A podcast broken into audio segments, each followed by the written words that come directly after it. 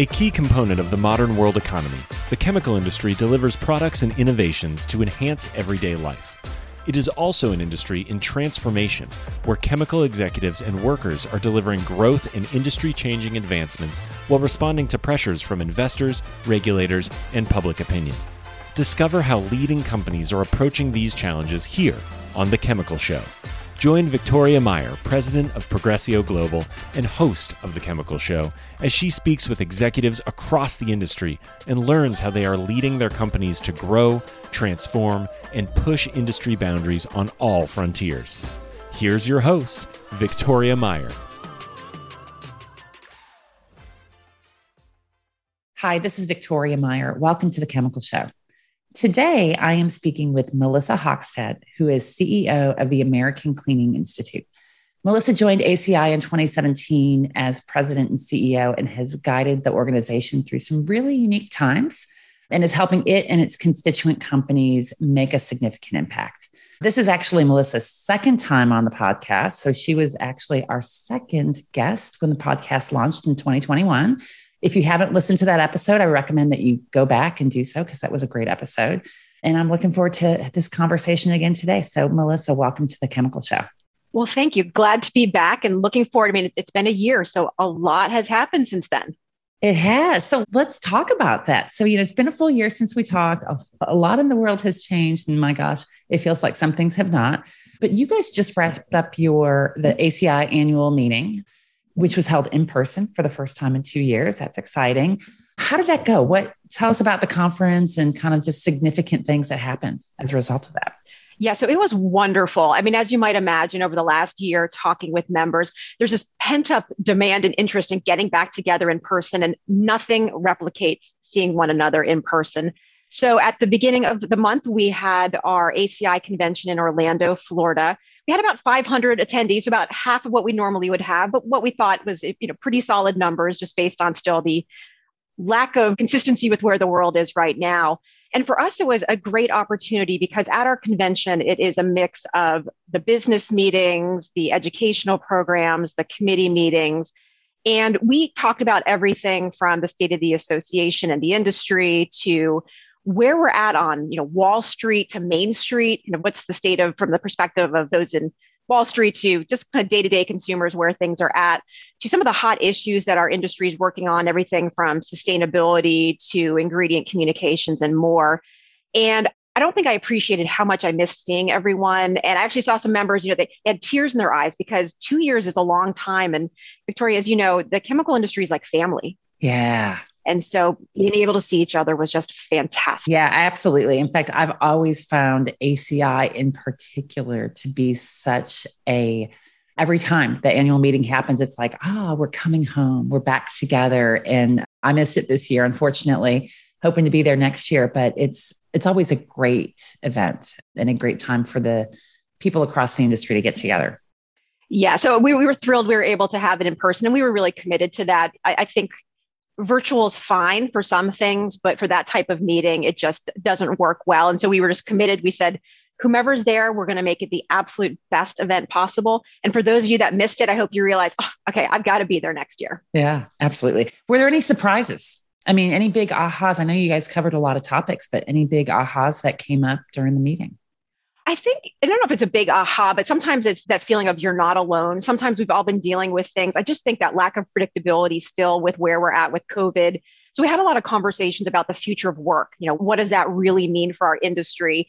And I think pre-COVID, we were probably an industry, it's, you know, five days a week in the office and seeing some of the executives kind of say, you know what, I think some of the learnings we've had from COVID where we can be more flexible, of course, in other cases, they're like their manufacturing facilities. We still need you there seven days a week type thing. Uh, so I think for me, just seeing some of the transitions and, and things that maybe five years ago we weren't talking about, we were.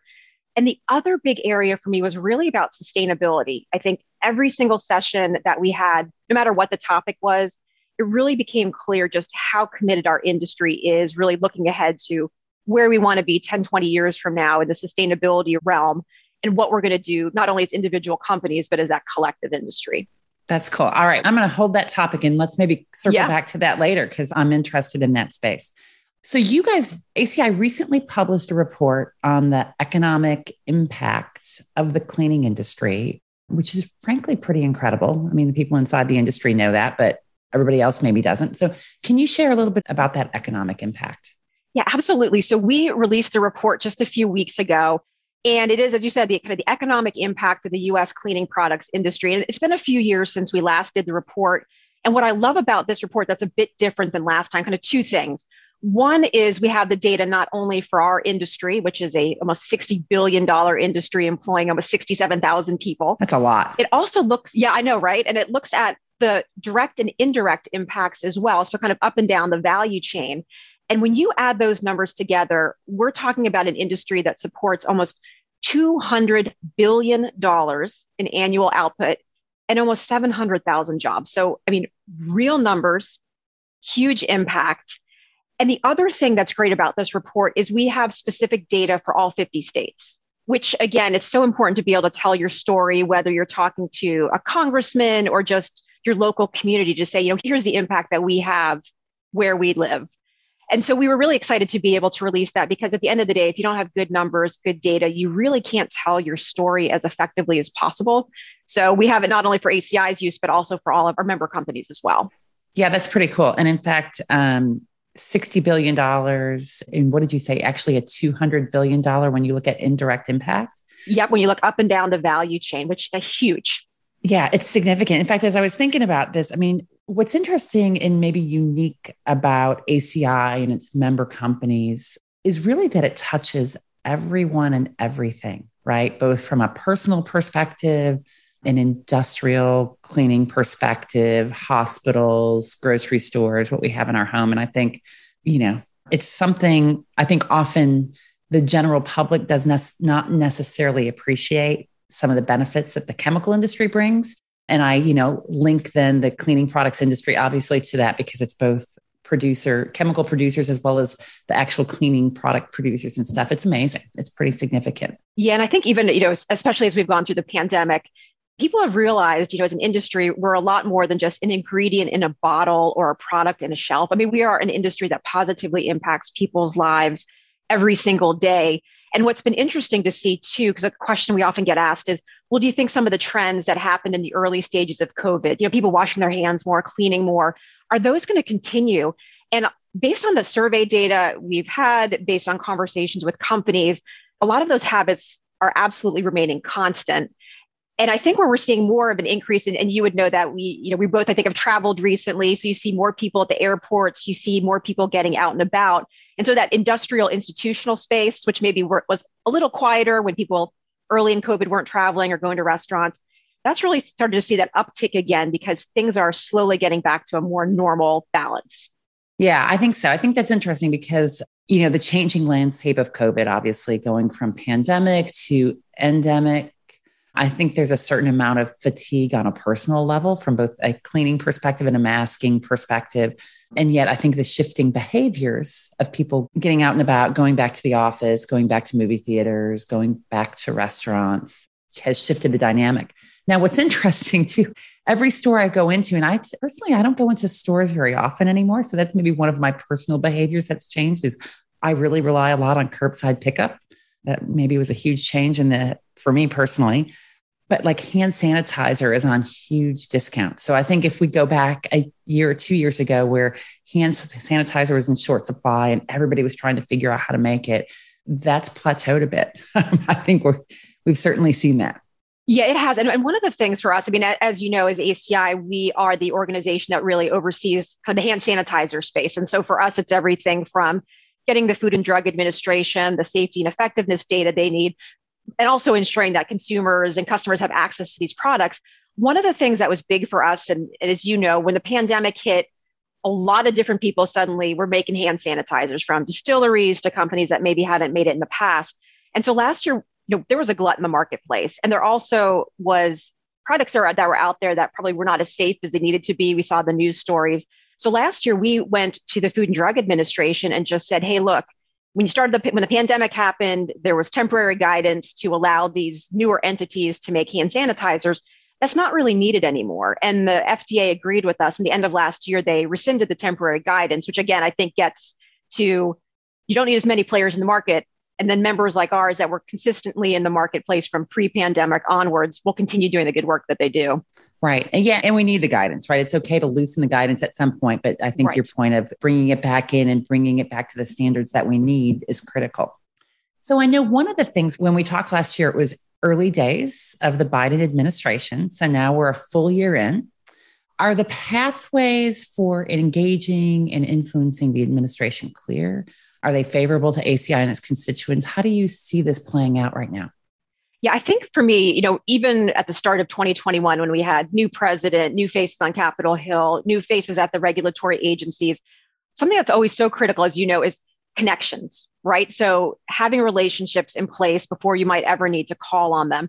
And so last year was really important for us. Number one, just to really look at the landscape of who's out there, who do we need to know, especially like at the regulatory agencies. We deal a lot with EPA, FDA, and a few others. And so for us, we spent a lot of time in the first part of 2021 getting to know the new faces. Number one, so they knew who we were as ACI, what we worked on, what we could provide, and finding opportunities for engagement on, you know, what will they be honing in on with this new administration.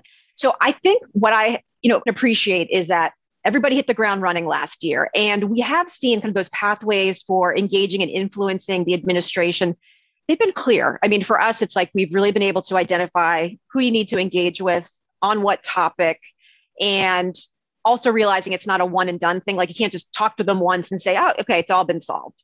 It really is that ongoing connection. And that's been really helpful for us. And also to help our members as they're trying to get their arms around who do I need to talk to about what as an individual company, let alone as the broader industry. Right. That makes sense. And in fact, I'd heard from some people, who, especially folks that were trying to bring some new products into the industry, into maybe the cleaning industry, but even just kind of the chemical industry more broadly, that some of the regulatory approvals have been slower, partly, I think, because of this turnover. Yes. At the administration. Yeah, I think, and we've seen this at some of the agencies, and I'll focus on the Environmental Protection Agency because I know a lot of you know the companies we both deal with are heavily engaged there with new products getting approved they have been significantly understaffed for quite a while. And I think, you know, again, we're all seeing about the great resignation and people really reflecting on where they want to work, but they've been really struggling to fill those open positions, which what they've done on a temporary basis is they've moved individuals from other entities within EPA to say, hey, we need you maybe in the chemicals office. But that's a short term solution. And so, really, what they're trying to hone in is how do we get good people to come and work for the agencies? It's a challenge and not one that I've seen kind of a quick correction on. Yeah, I think it's really hard. I mean, you touched on that earlier about, you know, what's the future of the workforce? It seems to be that there's such demand in the private sector that it's often hard for the public sector to compete.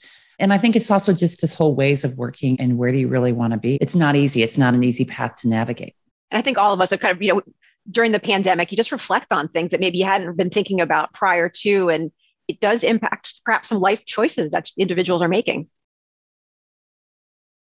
I will tell you, I'll share a story. I was at a event this week. I'm uh, part of an executive women's group here in Houston, and we had an event that I had to be downtown at 7 a.m., dressed up, ready to go. And all I could say as I set my alarm for five and then got up at 5:15 and was fully showered and dressed, et cetera, by 6 a.m. is this is just uncivilized. This is completely uncivilized. Who does this? And yet I did it for decades. Right. See, we talked about me, I worked in manufacturing early in my career. I mean, you had to be there early, right? That was yes. an early 7, yep. 7:30 start, whatever it was. And then when I worked in a corporate environment at Shell and at Clariant, I routinely had meetings that started at 7 a.m., like every day of the week. So, I mean, you had to be downtown and coffeeed by, you know, before 7 a.m. I was leaving the house at 536, maybe five to get downtown. I can't even imagine doing it right now. I mean, and I think that's part of this whole changing ways of working. I don't think people are reluctant to go back to the office. They're reluctant to commit that time to personal preparation and commuting to get to the office. That's part of the rethinking that people are doing. Oh, I think you're absolutely right. I mean, I always think about my first job in industry and it was 45 miles each way. To your point, got up, did it every single day. And then once I moved to Washington and worked for associations and it was a two mile commute, albeit city living, but I'm thinking, oh man, that was a lot of time I got back every day, every week to do things that I wouldn't have had time to do before. And again, the pandemic's given us that opportunity as most folks were working from home to say, once you start adding it up, there's a lot you can do from the personal side of things that you don't want to give back. Absolutely. So, one of the things that's interesting to me with ACI is you really have a wide variety of customers.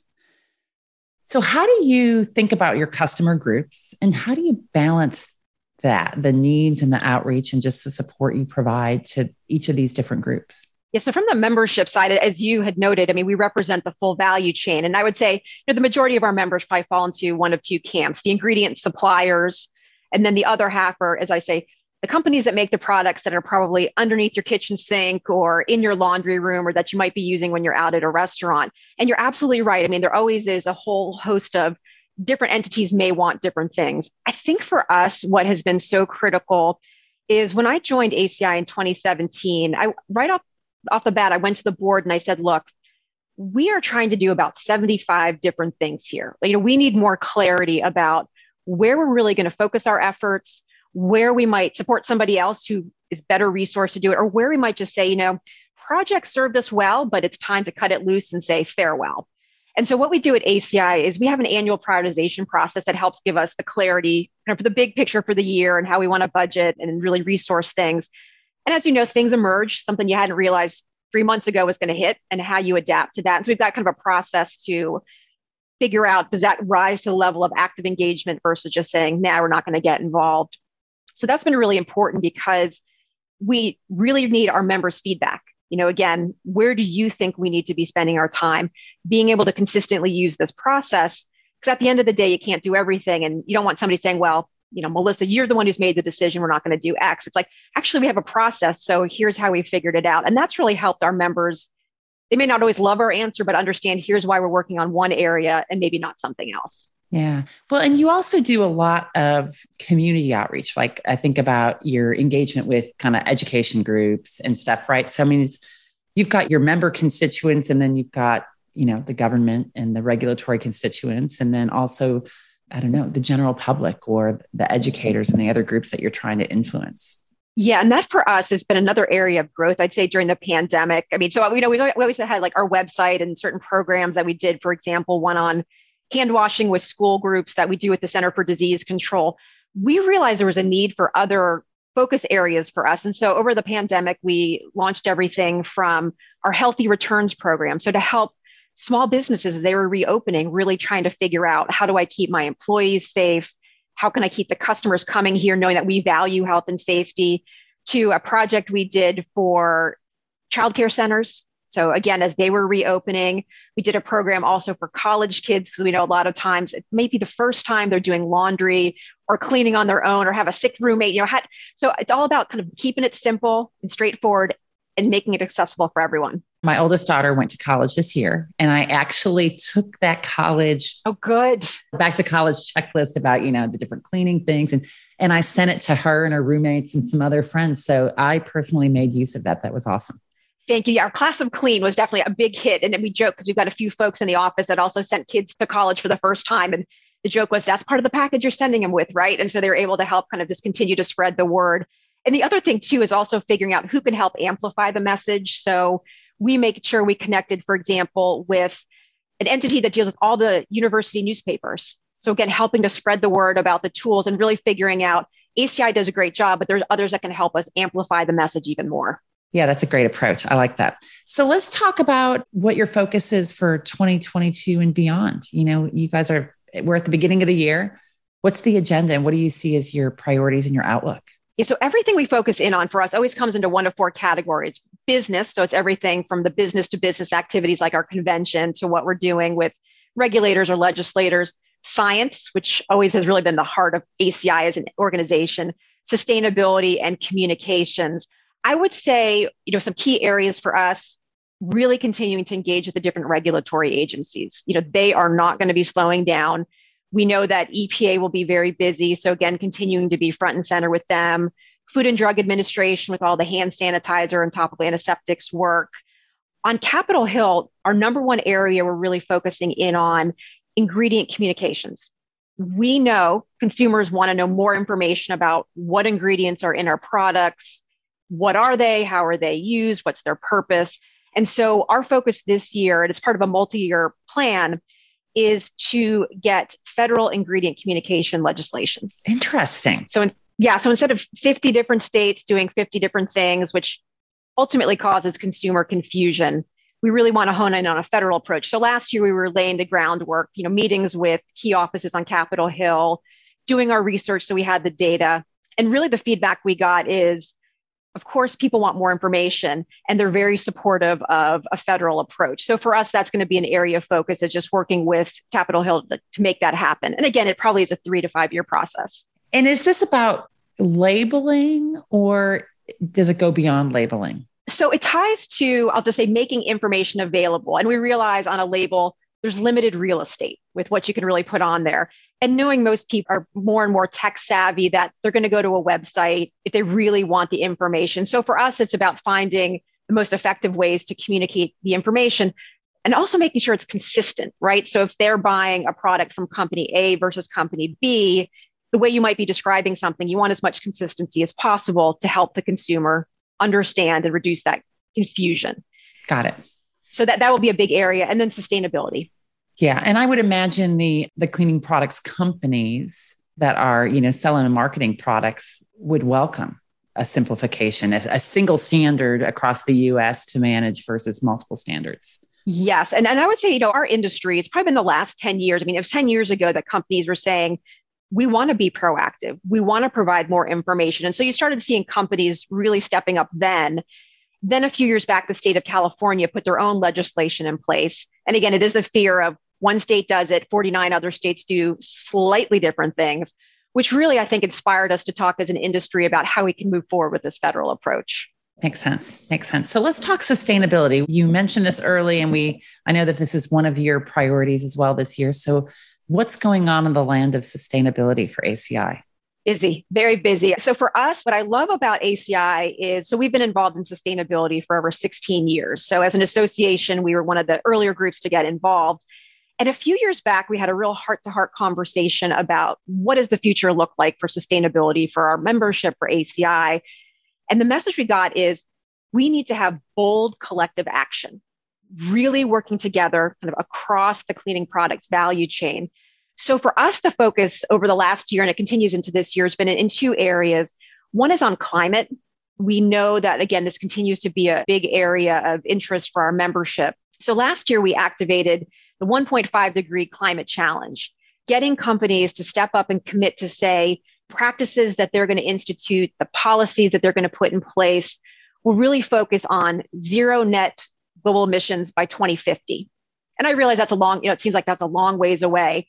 But as ACI, you know, what we really focused in on is developing a roadmap with tools. How can we help companies get there? And then really trying to just continue to be supporting them, helping them with what they're trying to develop, whether they are, we'll say, a leading company in the space, or maybe somebody who's trying to figure out how do I get started. So that's kind of been one of our areas. And the other is on packaging. Yeah. Again, we just see a lot of activity. Packaging is such a tricky space.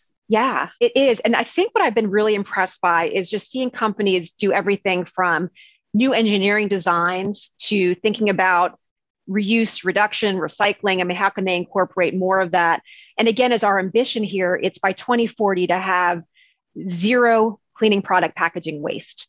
Mm. So pretty ambitious. That is ambitious. Yeah. And so, again, focusing in on helping our members with a roadmap, again, steps to take along the journey, tools that we can provide, education that we can do. And I also think this is important as it ties to more of the legislative regulatory work, because you're starting to see more and more states getting very active, kind of on the coasts like New Jersey, New York, California, Washington. Again, we want to be a leader here versus having so many different states do so many different things. Yeah. And I do think, I think this whole aspect of owning the narrative is really mm-hmm. critical and defining what you want it to be. Because if you don't define it, somebody's going to define it for you. And I think all too often across the chemical industry, in the cleaning products as well, but I think the consumer companies, especially the consumer side of things, has been a bit more proactive. But we assume that people understand it. It's like, well, it makes sense. I mean, why wouldn't, you know, and don't necessarily appreciate the fact that as an industry, we have to own the narrative and have to set some definitions about what's reasonable, how we go forward, what those standards are, and how we make it work. So I think it's great that you guys are leading this um, across the industry. Yeah, and I think you also hit upon something that's so important is not only owning the narrative, but telling our story. I just think as an industry through the years, we might have been a bit bit shy. You know, we do a lot of great things. And so we need to do more to really tell that story. And so ACI, of course, as the collective voice, we're also trying to do more to tell like the individual case studies, you know, the great work that our members are doing, because again, we can help amplify that message, which is good for the collective. So people know this industry is really taking charge here. They're doing great things. Yeah, absolutely. All right. So that leads me to how much work do you guys do on social media? Are you guys, do you have a TikTok channel? Are you out on Instagram? Have you guys, has ACI started to tackle where a lot of individuals are getting their information, which is not the boring World Wide Web? It's the really exciting app based stuff. So the short answer is yes, yes, and yes. Awesome. So we are very actively involved in digital communications. A few years ago, we really took a look at where we were with our communications program and where we wanted to be. And one of the gaps we had identified is we really didn't have a somebody here leading our digital social communications. So we brought in, we have a phenomenal individual who leads that for us. And yes, we are involved in Facebook, TikTok, Instagram, Twitter, LinkedIn, and as you know, I mean, you're involved in all of these because they are different audiences. You know, for us, Facebook might be reaching more the consumers versus TikTok, I'll just say the up and coming generations that are just looking for the quick little fun videos. That's all they want. That's where my kids get their news, their facts, their opinions, etc. So yeah, it's important. Exactly. And then like LinkedIn is, is more, you know, the kind of the business side of things. So for us, that's been so critical for just our overall communication strategy because there's just been so much rapid growth over the last couple of years. And I always laugh, you know, I kind of think, what new social media channel are they going to come up with this year oh, no. that you really have to evaluate and say, do I need to be here or am I going to be totally left behind? Yeah, yeah. I mean, I think that's great because that is, I think, again, not all the industry groups are doing this yet because they don't feel like they have the bandwidth or that that's that's within their remit. And yet, as an industry, we have to understand where people are getting their information and forming their opinions and be there. And uh, be there helping to create that message and sharing the value and influencing the influencers. Yeah, and I think that you'd be spot on on the influencers because again, it, you know, that's one of the things we think about. Are there individuals or entities we could or should be partnering with to really help amplify that message? Because again, it is hard to do it all by yourself. And a lot of the influencers have access to demographics that maybe you, you know ACI might not on a typical day. So that's been a really important part of the strategy as well. That's awesome. That's really great to hear. Well, you know, last year we talked about getting back to travel. And I know you've had the opportunity to, at the very least, travel to Florida with the annual conference. How's this looking for this year? What do you see in the year ahead? I'm excited to get back on the road. So for me, I've always been a big believer. You can't sit around Washington, D.C. and really feel like you've got a handle on what's going on in the industry. We did find fourth quarter of last year, some of our members were open again to having visitors and guests. So we have what's called our Member Connect program. So we get out there and it's great. I mean, it's opportunities to hear firsthand what's keeping you up at night. What are the things that you know you think we should be working on, or what are some emerging areas that maybe three, five years down the road could hit us. And so it's really great to have those candid conversations. So we're definitely mapping out our, our game plan for this year. So I will be out on the road a lot with some of my colleagues. And I absolutely love it. I mean, again, I just love getting to meet with members, getting the plant tours, learning about their latest technology. So I think travel there is building. The international side, I still think might be a little bit slower, might be more the second half of the year. Yeah. However, I'm ready. Tell me you want to visit, we can make it happen. awesome. That suit- suitcase is ready to be packed and rolled. Indeed. So that's awesome. Well, Melissa, this has been really great connecting again. I appreciate you joining us today on the Chemical Show, and um, thanks for being part of it. Well, thank you for having me. And just again, I just continue to be so proud, not only of the cleaning products industry, but just the overall chemical industry for everything that they have done and continue to do. Just that knowing that they positively impact people's lives is something so, so proud to be a part of. Me too. Me too. So anyway, thank you. Thank you for joining us today on the Chemical Show. And thanks to all of our listeners. Keep listening, keep sharing, and keep following the Chemical Show. And we will continue to grow. Great. Thank you.